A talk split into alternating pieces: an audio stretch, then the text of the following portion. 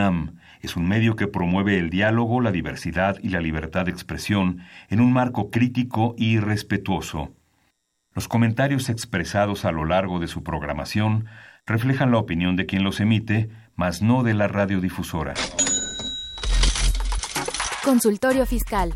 María Concepción González de Chicago dice que hace 12 años Radio. presentó suspensión de actividad. Un programa de Radio UNAM Hay una PTU entonces que se determina. y de la Secretaría de Divulgación y Fomento Editorial de la Facultad de Contaduría y Administración. Si bien es cierto, estamos, hablando- estamos comentando todo lo que tiene que ver con la contabilidad. Tocaremos el tema de las deducciones personales, obviamente, porque no son tan fáciles de aplicar en realidad. Consultorio Fiscal. Radio. Amigos, muy buena tarde tengan todos ustedes. Yo soy Miguel Ángel Martínez Zuc. Les, doy- les doy la más cordial bienvenida a este su programa de consultorio fiscal. Hoy donde estaremos platicando de, pues bueno, ya el, el tema de un poquito de, de calambres, ¿no, mi estimado José, José? Del tema de la declaración anual, sus generalidades y algunos puntos en sus ingresos. Y bueno, para hablar de esto, me hace favor de acompañarme el contador público y especialista fiscal, José Padilla Hernández, quien, bueno, es licenciado en Contaduría, certificado por la Facultad de Contaduría, y Administración de la UNAM, es especialista fiscal, egresado de la División de Estudios de Posgrado de la Facultad de Contaduría de la UNAM, es catedrático y coordinador de la especialidad en fiscal, o sea, mi jefe, eh, de, la, División de Estudios de Posgrado de la UNAM eh, eh, y del programa de asesoría fiscal gratuita de la misma institución y coordinador de sección de consultorio fiscal de nuestra revista. Miguel Ángel, pues encantado y agradecido por la invitación y aquí con todo gusto para disertar algunos temas relevantes en materia de eh, lo que son los ingresos para la declaración anual de las personas morales. No, amigo, para ti, digo, al contrario a ti, muchas gracias por este apoyo, como siempre, a nuestra facultad Encantado. y a nuestra querida UNAM. Muy bien, pues, este, amigos, les recuerdo que nuestro teléfono en cabina son el 5536-8989 y nuestra alada que es el 01800 50 52 688, donde también estaremos pendientes de las preguntas que nos hagan favor de hacernos respecto de este tema. Y bueno, vamos a, dar un poquito de, más información a todos los que estén interesados de la asesoría fiscal que otorga nuestra Facultad de Contaduría y así como de las principales noticias que se publicaron en en el diario oficial de la Federación durante la semana.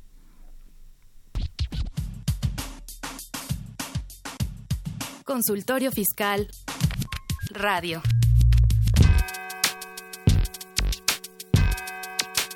¿Los impuestos le causan problemas? ¿Dolor de cabeza? Ay, ¿qué le puedo decir? ¿Problemas de estrés? ¿Malestar estomacal? Ay, ¿No puede dormir? ¿Cuenta ovejas hasta el infinito? Basta de sufrir. Nosotros tenemos la solución. La Facultad de Contaduría y Administración te asesorará en tus obligaciones fiscales, laborales y de seguridad social, tanto de manera personal como vía telefónica. Así es, ya no te preocupes por tu declaración anual. El Departamento de Asesoría Fiscal Gratuita, que se encuentra en la División de Estudios de Posgrado, te ayudarán en lo que necesites. oh, qué bien. ¿Y qué tengo que hacer? Solo tienes que llamar al 5550 7998.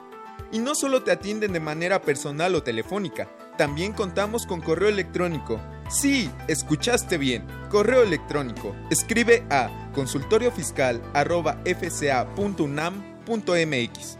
Con toda la ayuda que tendrás por parte de asesoría fiscal gratuita, tus malestares se irán al... Ve y escúchanos por Twitter, arroba con su fiscal.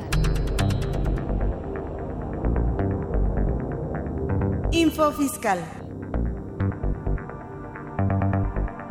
12 de febrero del 2018. México alcanzó en 2017 una cifra récord de 2.84 billones de pesos de ingresos tributarios, anunció la Secretaría de Hacienda y Crédito Público. También informó que alcanzó un total histórico de 64.7 millones de contribuyentes activos y el costo más bajo de recaudación del que se tiene registro.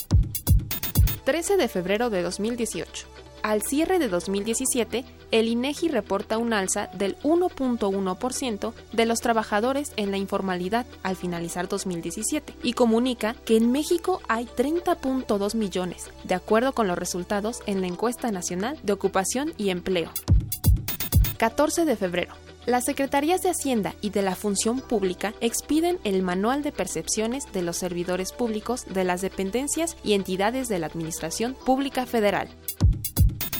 15 de febrero el Servicio de Administración Tributaria emite el listado de contribuyentes que desvirtuaron la presunción de inexistencia de operaciones, prevista en el primer párrafo del artículo 69-B del Código Fiscal de la Federación. Igualmente, mediante oficio, comunica el listado global de los contribuyentes que presuntamente se ubicaron el supuesto previsto en el artículo 69-B, primer párrafo del Código Fiscal de la Federación.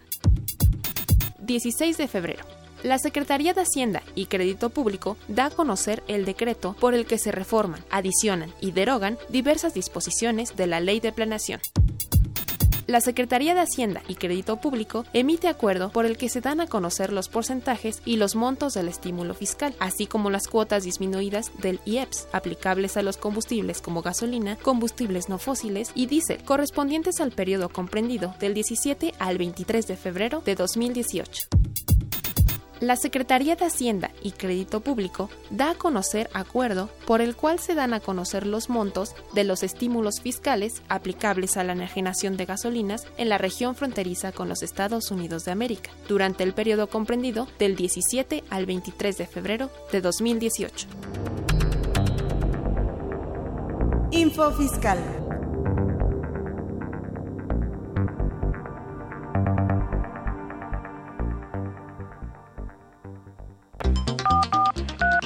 Llámanos, nos interesa tu opinión. Teléfonos en cabina 5536 8989. Lada 01800 5052 688.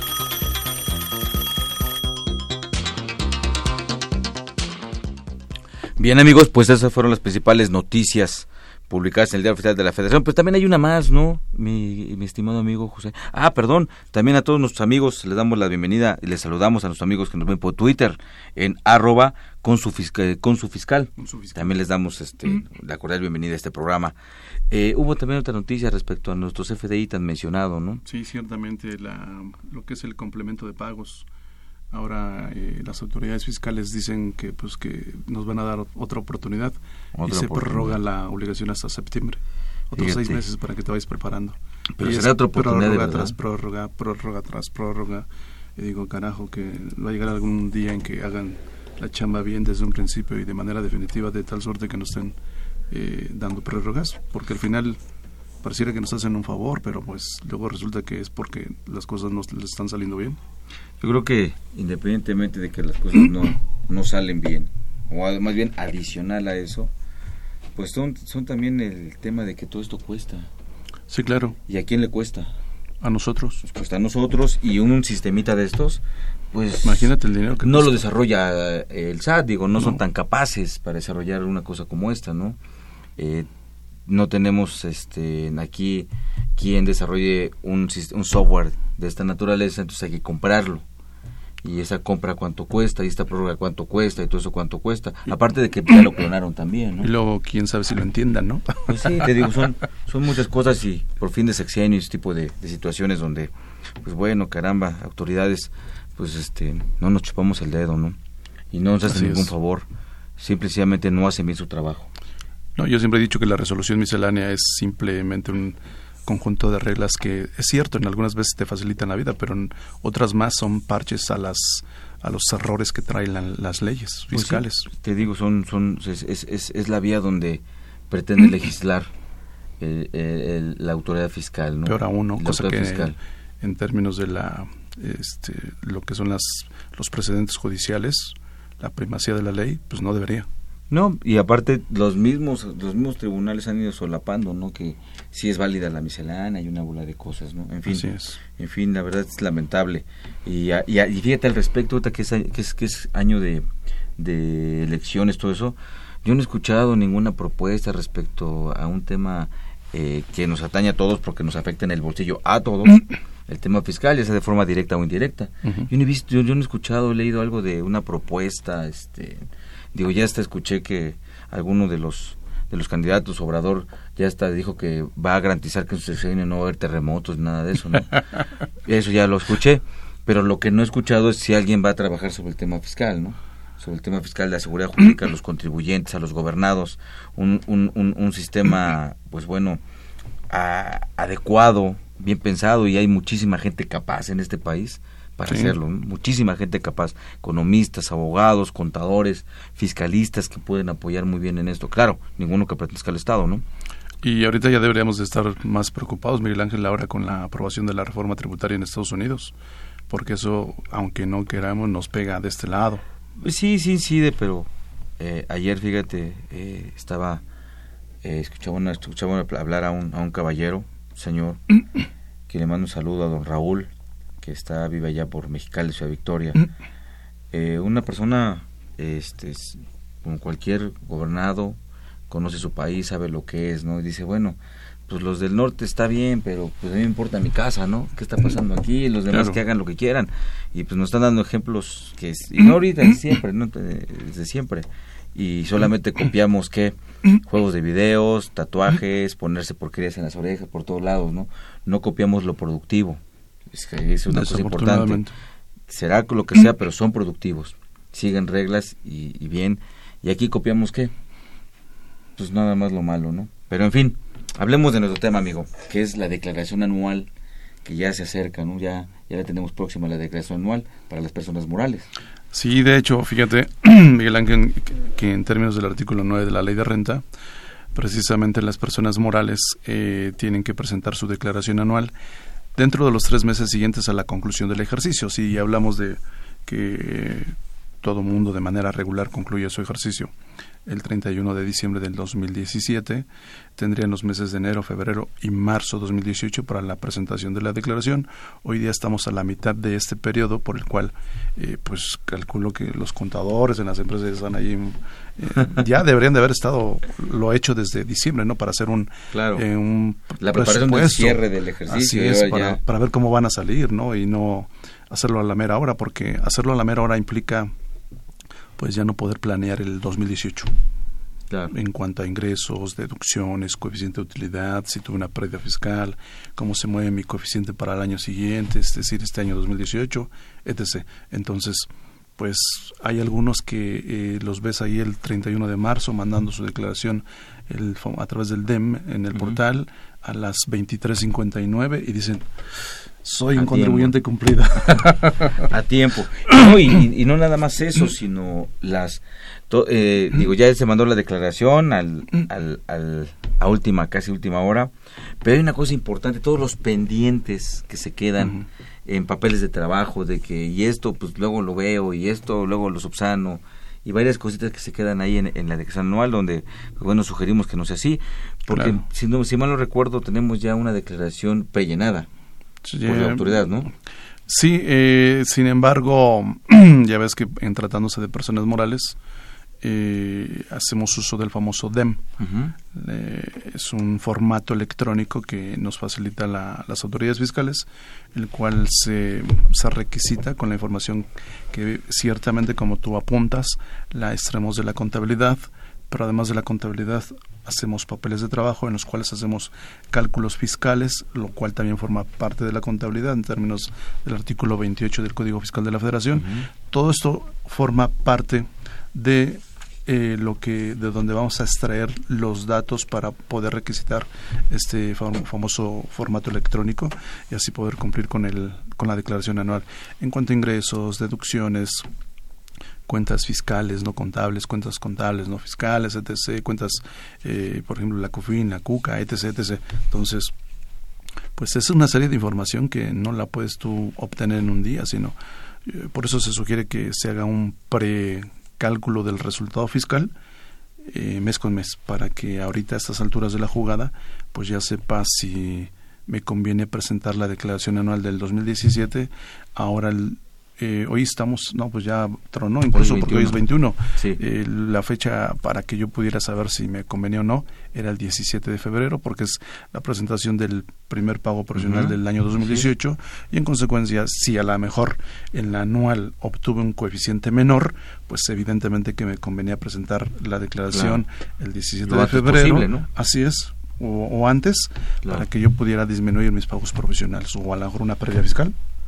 ya se fue Ya, se fue. Lo que comentabas un poquito, ¿no? Es, es ir previendo Así cómo es. va a ser la, la situación, bueno, el efecto fiscal del 2017 que va a tener en el 2018 en uno de ellos a través de lo que es el coeficiente de utilidad. Así es, porque como las personas morales declaran, bueno, me refiero a las del título 2, porque hay personas morales en otros títulos, pero me enfoco a las del título 2, declaran en base a un margen de utilidad del ejercicio inmediato anterior. claro. Toda vez que cuando... historia, ¿no? Así es, cuando yo estoy obligado a efectuar pagos provisionales a cuenta de un impuesto anual que no sé si lo voy a causar o no, pues la ley me dice, bueno, haz unos pagos a cuenta en base a lo que obtuviste el año inmediato anterior. Es lo que se le llama a través del coeficiente de utilidad, que no es otra cosa más que un margen de utilidad. Claro. Y, y, y- respecto a estas generalidades de la declaración anual, ¿quiénes serían las personas morales obligadas a presentar esta declaración anual?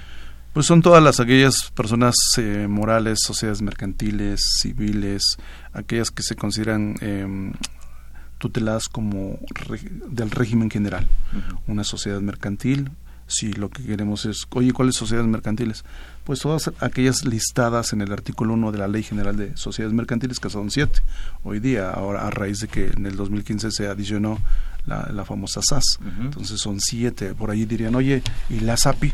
Bueno, la SAPI es una sociedad anónima de entrada, solo que por las eh, actividades que realiza, ahora eh, le aplica también la ley de mercado de valores porque porque promueve eh, la inversión y en consecuencia primero nací siendo SA, SA. para convertirme a- en una sociedad promotora de inversión. Pues es una sociedad mercantil. Muy entonces bien. ella cae ahí en el título 2 Y por ejemplo, una sociedad de producción rural, las del, las del, las del agrario, esas ya están en otro mismo capítulo del título 2 pero manejan otro otra forma de tributar Eh, no es como este tipo de sociedades mercantiles que es en base a un coeficiente. Este tipo de sociedades que tú apuntas es, se maneja a través del flujo. Entonces es, hace las veces de una persona física. Cobras pagas entonces haces el efecto de ingresos cobrados menos deducciones eh, pagadas y entonces la mecánica de cálculo es distinta. Como así también hay algunas se me ocurre una sociedad cooperativa, que es siendo eh, por nacimiento una sociedad mercantil en base a la Ley General de Sociedades Mercantiles, tiene su propia ley, que es la Ley General de Sociedades Cooperativas, pero para ese tipo de sociedades eh, les permite tributar en el título 7, como, teniendo una facilidad en el cumplimiento del pago de los impuestos, que también es a través de un flujo de efectivo. Muy bien. Entonces aquí sí tenemos que estar al tanto de qué tipo de sociedad somos, Miguel Ángel, para saber cuál título y capítulo nos corresponde de cualquiera de los siete títulos de la ley de renta.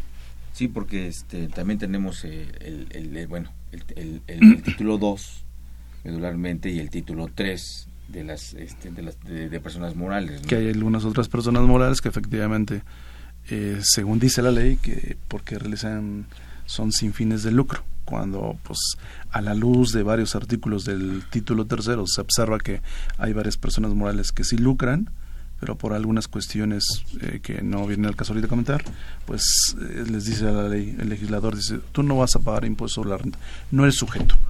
Eh, pero aquí cabe eh, mencionar que el hecho de que seas título tercero pareciera ser que al no haber sujeción puede darse el efecto de un eh, concepto que se llama remanente distribuible en términos del artículo 79 penúltimo párrafo eh, que dice que si tú obtienes remanente distribuible por este concepto tienes que pagar impuesto sobre la renta aun cuando seas de los no sujetos De los, de los con fines no lucrativos. Así es. Muy bien. ¿Y, y, y, y- y- y en esto qué incide el, el tema de las partes relacionadas? Bueno, en partes relacionadas, eh, fíjate que hay un hay de menos a más.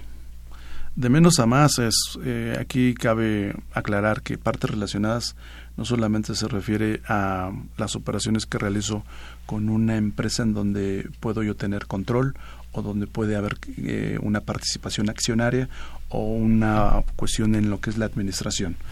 No solamente a nivel de empresas en México, sino a nivel empresas México, algún otro país. Porque de repente he escuchado que es México con alguna otra empresa en otro país. No necesariamente. Tiene que ser aquí mismo, incluso en México. ¿Eso por qué? Pues precisamente para evitar el manipular las cantidades. Imagínate tú que tú eh, hacemos un, dos sociedades y entonces tú eres, yo voy a tener un control sobre de tu empresa, a lo mejor eh, en la cuestión accionaria. Pues a lo mejor yo entonces yo puedo manipular cuando quiera ganar o cuando quiera perder. Entonces aquí la ley dice, a ver, espérate, chaparrito.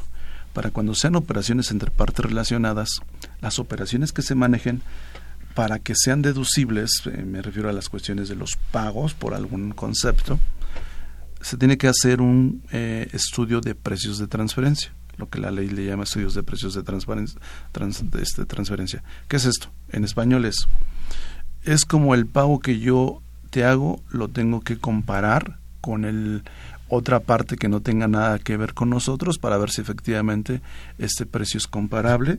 Si es comparable, entonces quiere decir que la operación procede.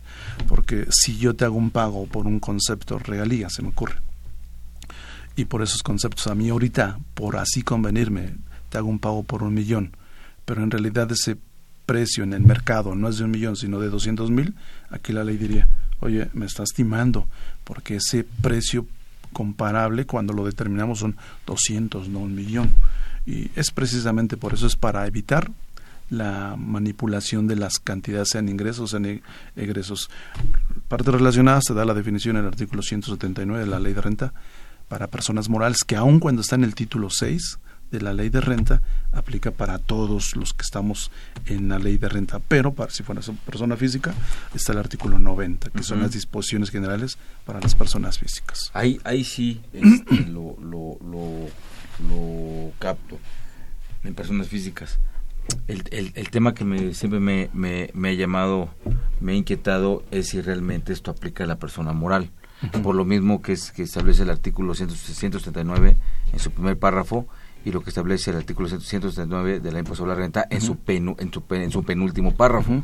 Eso siempre me ha llamado un poquito la, la, de si sí o si no es así, pero bueno, son cuestiones que inciden en la declaración anual, ¿no? Sí. Fíjate que mm, derivado de las operaciones entre partes relacionadas, no solamente se puede manipular eh, la información, las deducciones e ingresos en territorio mexicano, sino lo puedo hacer a nivel mundial. Y cuando lo hago a nivel mundial se presentan algunas operaciones que son bastante interesantes y entre ellas puedo mencionar a las operaciones híbridas, que si tú te vas a la legislación mexicana, en, ningún, en ninguno de los 204 artículos nos dice que es una operación híbrida. Y un ejemplo así en español para que nos quede claro a todos los que nos están escuchando. Si yo tengo una parte relacionada en el extranjero, y la parte relacionada me hace un préstamo a mi empresa residente en México. Yo lo, obviamente le tengo que regresar su dinero, pero obviamente con los intereses correspondientes. Si esa empresa que está en el, en el extranjero, por tratarse de aquel país, la legislación tributaria de aquel país dice que ese ingreso o no es sujeto o es sujeto a una pequeña cantidad en materia de impuesto, los intereses que yo le pago cuando lleguen a aquella empresa, pues serán no sujetos del impuesto sobre la renta. allá. Allá. Y yo sí lo puedo hacer deducible. Entonces es cuando eh, la ley dice, ah, caray, aquí como que eh, le están metiendo gol al, al, erario mexicano. Y precisamente por eso se justifican los artículos 28, fracción 29 y 31, que dice que este tipo de pagos serían no deducibles salvo cuando en aquel país sí se grabe este concepto que yo le pago. Pero, insisto, las operaciones híbridas en la legislación mexicana no las conocemos como tales. ¿De dónde podemos ilustrarnos aquí? Eh, pues ahora con este precisamente con todo este asunto tiene su razón de, ser el famoso BEPS, el estudio que realizó la OCDE allá en el 2013 y entonces emite 15 recomendaciones, 15 acciones en donde le dice a todos los países miembros de la OCDE, oye, te recomiendo que hagas ciertas modificaciones a tu legislación para que evitemos este tipo de operaciones híbridas y entonces se evite la erosión de la base y el desplazamiento de utilidades, que es la pretensión de este tipo de eh, acciones. Y en este caso, en tratándose de operaciones híbridas, me estaría refiriendo a la acción número dos.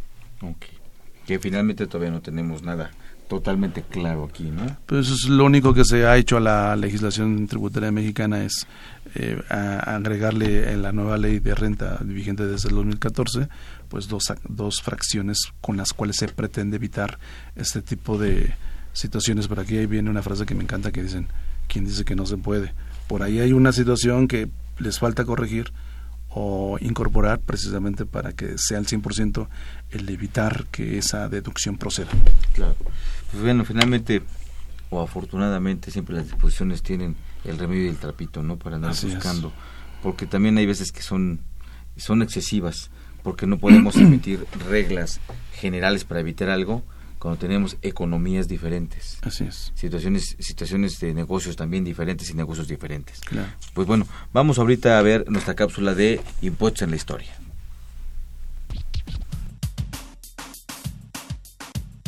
Consultorio Fiscal Radio.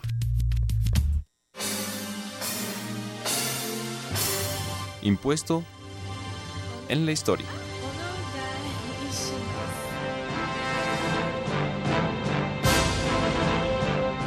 Impuestos romanos. En una cápsula anterior nos referimos a los impuestos de la antigua Roma. Hagamos con ellos el siguiente juego.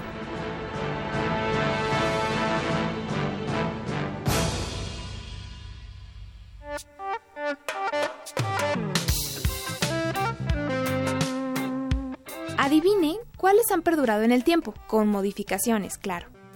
Portuarium. Es un impuesto que se aplicaba a los comerciantes para poder vender sus productos. También se aplicaba a los comerciantes que llegaban a los puertos. Vectigal Rotarium. Se asignaba la circulación de carros. Se grababa el uso de las calzadas romanas. Vicésima Ederitatum. Un gravamen sobre las herencias. Se debía pagar al Estado la vigésima parte de la herencia, descontándose los gastos funerarios. Vicésima Libertatis. Un tributo que consistía en el pago de una vigésima parte del valor del esclavo cuando era liberado. Cuadragésima Litium.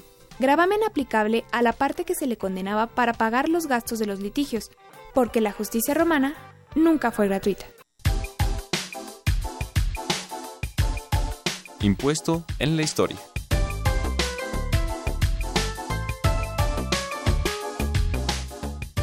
Ve y escúchanos por Twitter, arroba con su fiscal. Llámanos, nos interesa tu opinión. Teléfonos en cabina 5536 8989. Lada 01800 5052 688.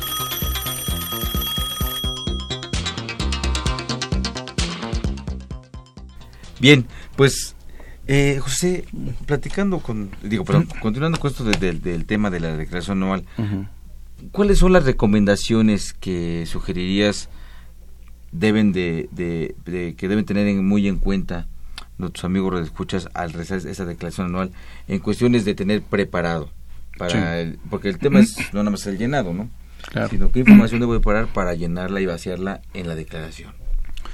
Bueno, si nos concentramos en el renglón número uno para la determinación del resultado fiscal, a que se refiere el artículo 9, que inicia desde los ingresos acumulables, restarle las deducciones autorizadas, la PTU que pagué en el año 2017 para que me dé como resultado una posible utilidad fiscal y si fue el caso, restarle las pérdidas fiscales que tenga eh, anteriormente para que me dé como resultado la base llamado resultado fiscal, al cual aplico, la tasa corporativa, que es el 30%. Entonces me regreso a los ingresos. Aquí es importante considerar, eh, poder eh, distinguir, un ejemplo, entre una sociedad mercantil y una sociedad civil. Toda vez que el artículo 17, que es el que me señala eh, los momentos de acumulación, las sociedades mercantiles tendrían que acumular los ingresos en cualquiera de los tres casos que se presentan en el artículo 17, fracción primera, y me refiero específicamente a las que enajenen bienes o presten servicios. Si cuando sea el caso, eh, dice la ley que vas a tener que pagar impuesto, inciso A, cuando pidas comprobantes fiscales. Inciso B, cuando entregues el bien o prestes el servicio inciso C, cuando cobres parcial o totalmente la contraprestación o sea exigible, y que incluye anticipos. Pero hace una acotación para las sociedades civiles. Si yo soy una sociedad civil o una asociación civil, me dice, tú no, chaparrito, tú nada más vas a acumular cuando hayas efectivamente cobrado los comprobantes que expediste. Entonces yo necesariamente tengo que puntualizar eh, en dónde estoy y llevar el control efectivo de qué es lo que yo debo de acumular, porque no vaya a ser por ahí el diablo que a lo mejor se te van las patas y la sociedad civil todo lo que facturó lo declara como un ingreso acumulable y se está haciendo el harakiri. Entonces ahí tenemos que tener muy bien identificados los momentos de acumulación. Si, si yo soy una arrendadora financiera, entonces tengo que tener presente la fracción tercera de ese artículo 17 para saber en qué momentos son los que la ley me obliga a mí a acumular, porque tengo dos, dos alternativas. Eh, acumular el total del precio pactado o solo la parte del precio exigible. Y la parte del precio exigible se refiere a lo que tú señalaste que el cliente te va a pagar eh, por N periodo. Entonces, a lo mejor el contrato de arrendamiento puede durar cuatro años, pero lo que es exigible eh, durante esos cuatro, bueno, para ti contribuyente que te dedicas al arrendamiento, solamente será exigible a lo mejor nada más lo de un año. Y esas partes son las que tú debes de poner atención de cuáles son los momentos de acumulación para que tú sean los únicos ingresos que tú vas a declarar como un ingreso acumulable. Y obviamente esos son los ingresos propios de tu actividad. Pero vienen otros que son secundarios, por ejemplo los intereses financieros o algunos otros que suenan interesantes, de verdad. Luego cuando en conferencias, pláticas, eh, recomendaciones que luego te piden, eh, pasa en la vida que en algunas empresas pueden tener ingresos por accesión. Y dicen, ah, caray, ¿eso qué carajos es? ¿no? ¿Dónde está? ¿Dónde está? ¿Con ¿Cómo se come? ¿Con qué se come? ¿no? Están, con otro nombre, pero sí están contemplados en la ley de renta. Sí están contemplados en la ley de renta, específicamente en el artículo 18. Así es. Entonces, pero la ley de renta no lo maneja con el término de accesión, sino ya en español, que es derivado de que cuando tú eh, a lo mejor esa, eh, eres el arrendador de un inmueble y me lo das en uso goce a mí que soy el arrendatario y pues por así convenir a mis intereses yo le agrego valor y ese esa adición de valor para ti es un ingreso acumulable. Muy bien. aquí amigos de escuchas este, tengan muy presente eh, de manera genérica el artículo 16 del impuesto sobre la renta que habla de los ingresos, como bien comenta el, el maestro José Padilla. Y otro, eh, no sé si salvo tu mejor opinión, José, eh, no olvidemos que el artículo 9, fracción primera del impuesto a la renta, donde vamos a determinar la utilidad fiscal, la ley habla de la totalidad, o sea, se vas a acumular la totalidad de ingresos, ¿sí? Total de ingresos acumulables obtenidos. Así es. Entonces, los obtenidos los vamos a encontrar en el artículo 17, que es el momento en que obtuve los ingresos que bien, que mencionabas. Entonces, vayan muy bien este eh, sus fundamentados, lean bien los artículos para que hagan esos distingos que los tipos de ingresos, porque muchas veces nada más nos vamos por la facturación, que bueno, esa sería una, una posición, pero no también, no, o no siempre, una factura representa un ingreso. Claro. Y muchas veces pensamos que el, se expidió una factura, o sea, hoy día un comprobante fiscal digital, un CFDI, y pensamos que por expedir un CFDI ya hay un ingreso. Y muchas veces un CFDI no necesariamente representa un ingreso, ¿no? Por ejemplo, cuando yo, yo hago un pago en especie. O no la totalidad. Claro. El, el tema acá es que, bueno, la, la, ley de renta sigue contemplando ingresos de a mentiritas con impuestos de deberitas, ¿no? Sí, es cierto ya emití el CFDI, no lo he cobrado, pero no importa, tú me pagas impuestos. Porque para efectos del, artículo 17 ya lo obtuviste, ese momento que obtuviste el ingreso. ¿Y qué otros ingresos así medios, medios ya más escondidos no debemos de tomar en cuenta? Porque, pues bueno, lo que comentamos son de, un recordatorio de los de cotidiano, pero ¿qué hay con esos ingresos que son eh, por ficciones de derecho, no? Por ejemplo, también el artículo 16 de la, de la ley de renta, segundo párrafo, habla de que las aportaciones de capital no son ingresos. Y lo dice así, no es ingreso esto. Pero ¿en qué caso sí? En cuanto a aportaciones de capital. Sí, cuando la ley dice que, es que, que, que, sí, que, sí vas a pagar impuestos por la aportación de capital, ¿no? Hay que tener cuidado. Cuando dice la ley que son en efectivo y rebasan un monto de 600 mil pesos, pesos, en la aportación, entonces ya es ingreso, ya pagas impuesto, ¿no? Entonces son de los ingresos otra vez de mentiritas con impuestos de veritas, ¿no? Sí, lo que pasa es que ahí, eh, como el artículo 76 de la ley de renta, hace mención que es tu obligación informarle al SAT que recibes esos dineros que rebasen de 600 mil, que sean en el caso de eh, en efectivo, para el caso de que tú no los informes, pues entonces se convierten en un ingreso como tú dices. Claro, entonces son otra vez ingreso de mentiritas, pero impuesto de veritas. Claro, ficciones de derecho que te dicen no es, pero sí va a ser, ¿no? Así es. Entonces, oye, pero ¿por qué si no es un ingreso?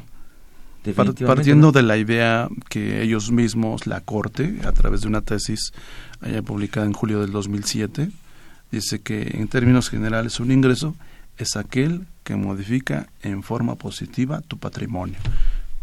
Un préstamo no modifica tu patrimonio. Fíjate que también eso, a la luz de lo que estamos comentando ahorita, ese concepto ya quedó anacrónico, ¿no? el, porque, bueno, no, mucho, es hace años la ley de renta lo dijo, ¿no? En 1980, ¿no? Lo, lo decía la ley de renta y lo quedaron porque... El año en que nací. ¿En la vida fiscal o qué? no, pero lo decía la ley, ¿no? Sí, claro. Lo dijo la ley, pero se metieron en, camisa de once varas, porque, pues bueno, todo lo que no modificara, pues en principio estaba como no objeto de ley, ¿no? No estaba en el objeto de ley. Pero fíjate, hoy eh, eh, eh, ese concepto pues, ya está totalmente anacrónico con tantos ingresos. la cuestión de la, de la, de la, ajuste por inflación, por ejemplo, ¿no? sí, ese es un ingreso de mentiritas, como bien lo apuntas. Efectivamente, llegó el momento en que los contribuyentes decían, oye, el efecto inflacionario que supuestamente a mí me resulta en un ingreso, pues en qué momento entró a mi caja, nunca sonó, y entonces se van a los amparos, derivados de los amparos, se emite una, este, también unas jurisprudencias en donde te dicen, mira chaparrito, la pérdida del poder adquisitivo para la contraparte, para ti resulta un ingreso, es decir, es un ingreso porque es la disminución real de las deudas. Esa diferencial es un ingreso y no deslata. Ya. Claro, esos son de los otros. De los otros de mentiritas. Que menciona el artículo 16 de la ley sobre la renta, ¿no? En su primer párrafo. Pero bien, en fin, vamos a ir a una pausa y encontramos con ustedes, amigos de escuchas.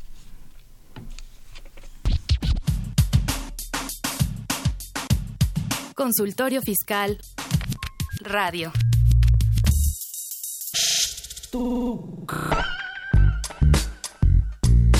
Si estás interesado en este y otros temas de consultorio fiscal, ingresa a tu navegador y escribe Radio UNAM. En la página principal, da un clic en 860 de AM, que se encuentra en la parte superior derecha. O si lo prefieres, da un clic en Programación AM y selecciona Consultorio Fiscal Radio donde podrás acceder a nuestro contenido seleccionado. Suscríbete y podrás reproducirlos cuando quieras desde tu iPad, tablet o celular. Síguenos por Twitter. Arroba con su fiscal. Llámanos, nos interesa tu opinión. Teléfonos en cabina 5536 8989. Lada 01800 5052 688.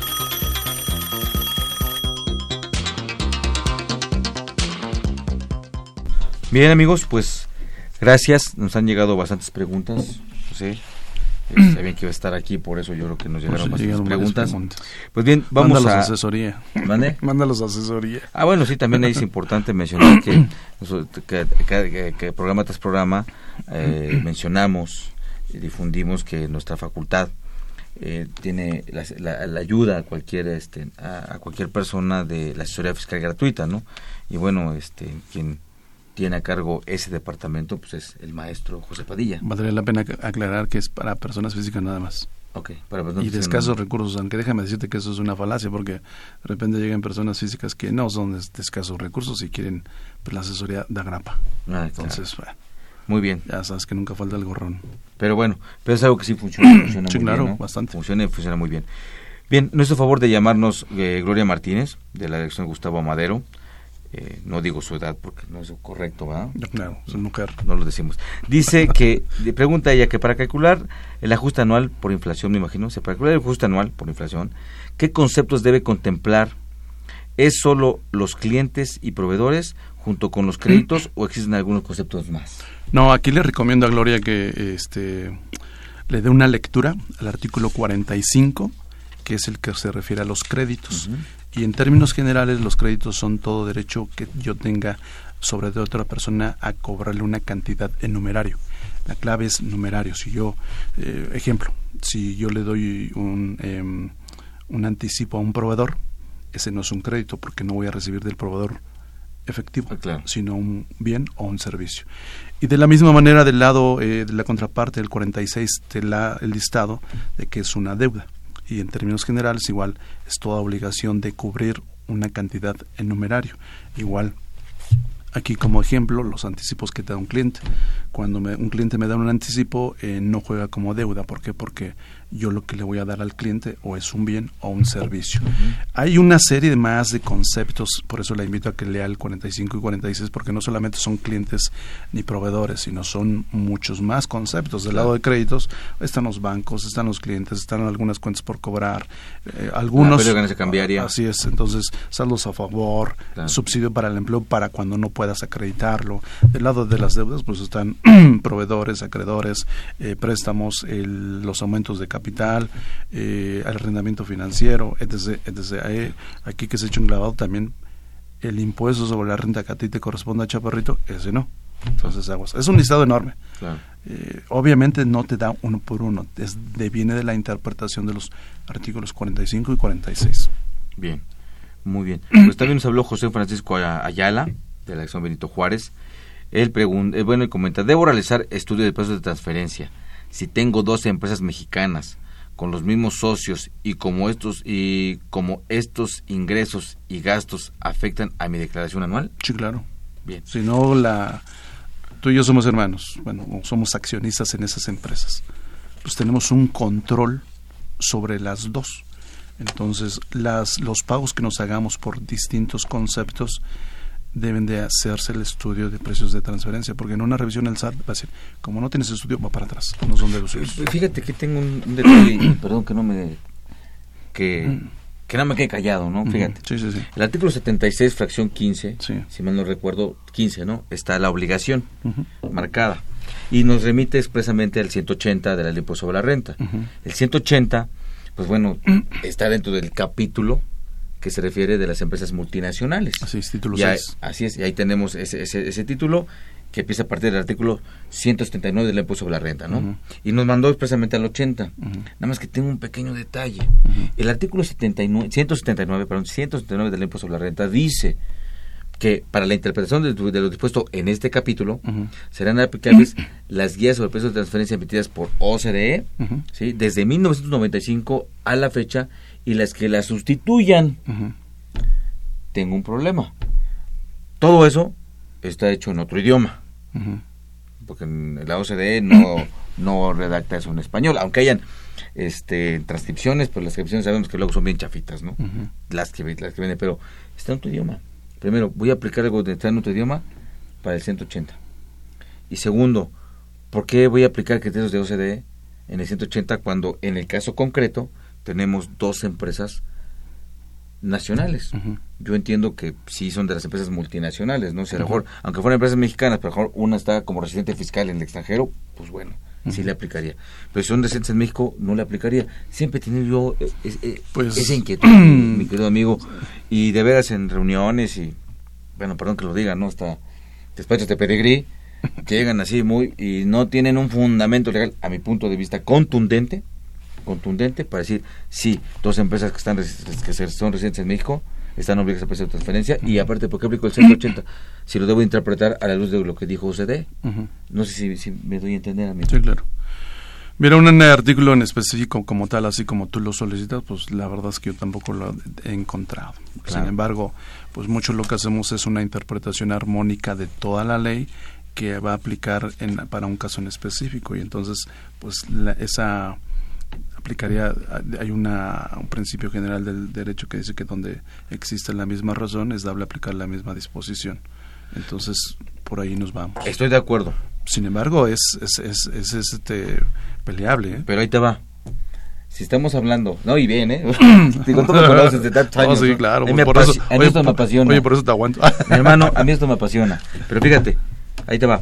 Estoy de acuerdo con lo que dices, pero depende en qué tema. Derecho fiscal material, derecho fiscal formal.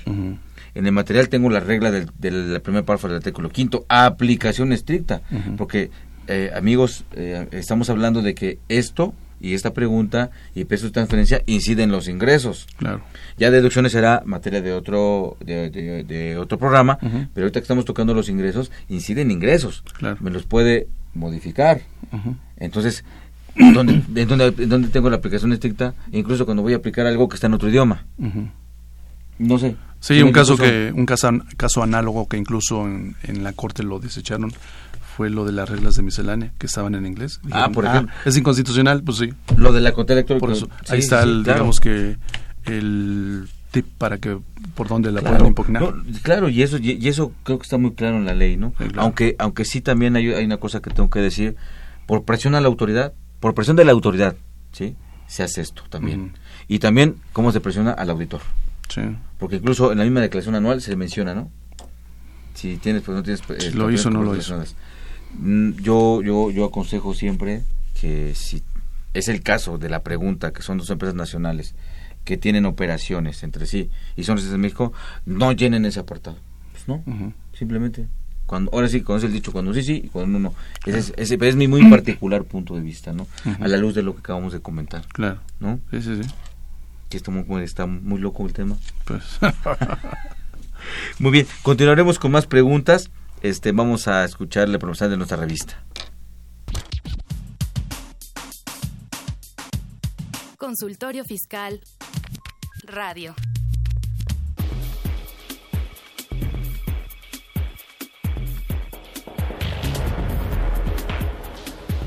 En esta nueva edición, la 684, Consultorio Fiscal, como siempre, aborda interesantes artículos de corte jurídico, laboral, contable, financiero y fiscal. Raúl Bedoya Rocío Alonso informa acerca de la resolución de facilidades administrativas para los contribuyentes, que en la misma se señalan. Sonia Venegas Álvarez examina la política de integridad de las empresas en el marco de la Ley General de Responsabilidades Administrativas. Marta Angelina Valle Solís se pregunta, ¿conoce su régimen pensionario en la ley del ISTE? Walter Carlos López Morales analiza la jurisprudencia, test de proporcionalidad de las leyes fiscales. Estos y otros temas de gran interés se presentan en el número 684 de Consultorio Fiscal. Suscripciones a los teléfonos 5616-1355 y 5616-7755. También a través de la tienda electrónica publishing.fca.unam.mx o en la página electrónica de esta revista consultoriofiscal.unam.mx.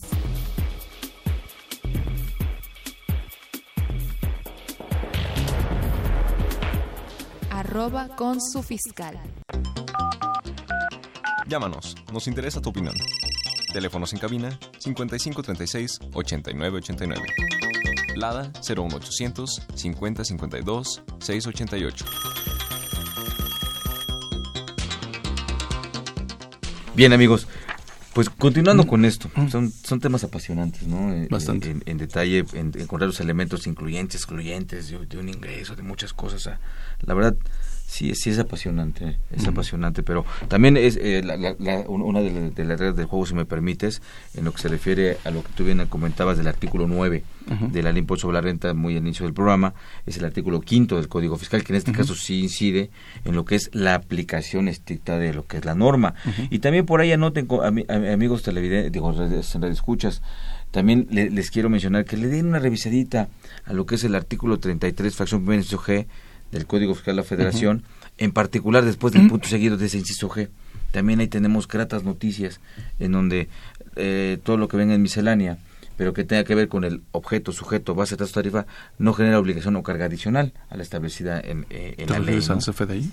Me refiero particularmente al CFDI y a muchas cosas más. muchas más. Ahí ya, muchas cosas más. Ya la regla ya está legislando. Claro, o sea, y... y, y, y, se está metiendo con un elemento del tributo, que es la base. Por supuesto, que es de lo que estamos hablando eh, ahorita, ¿no? Un elemento del tributo, que es la base, que es de aplicación estricta, tiene que ver con los ingresos, ¿no? Amigo, ¿algo más? Pues nada, que estén al pendiente de los ingresos que, en este caso me referiría a los ingresos que, que tienen que declarar, no sé que se vayan a hacer el harakiri y declaren más ingresos de los que no son.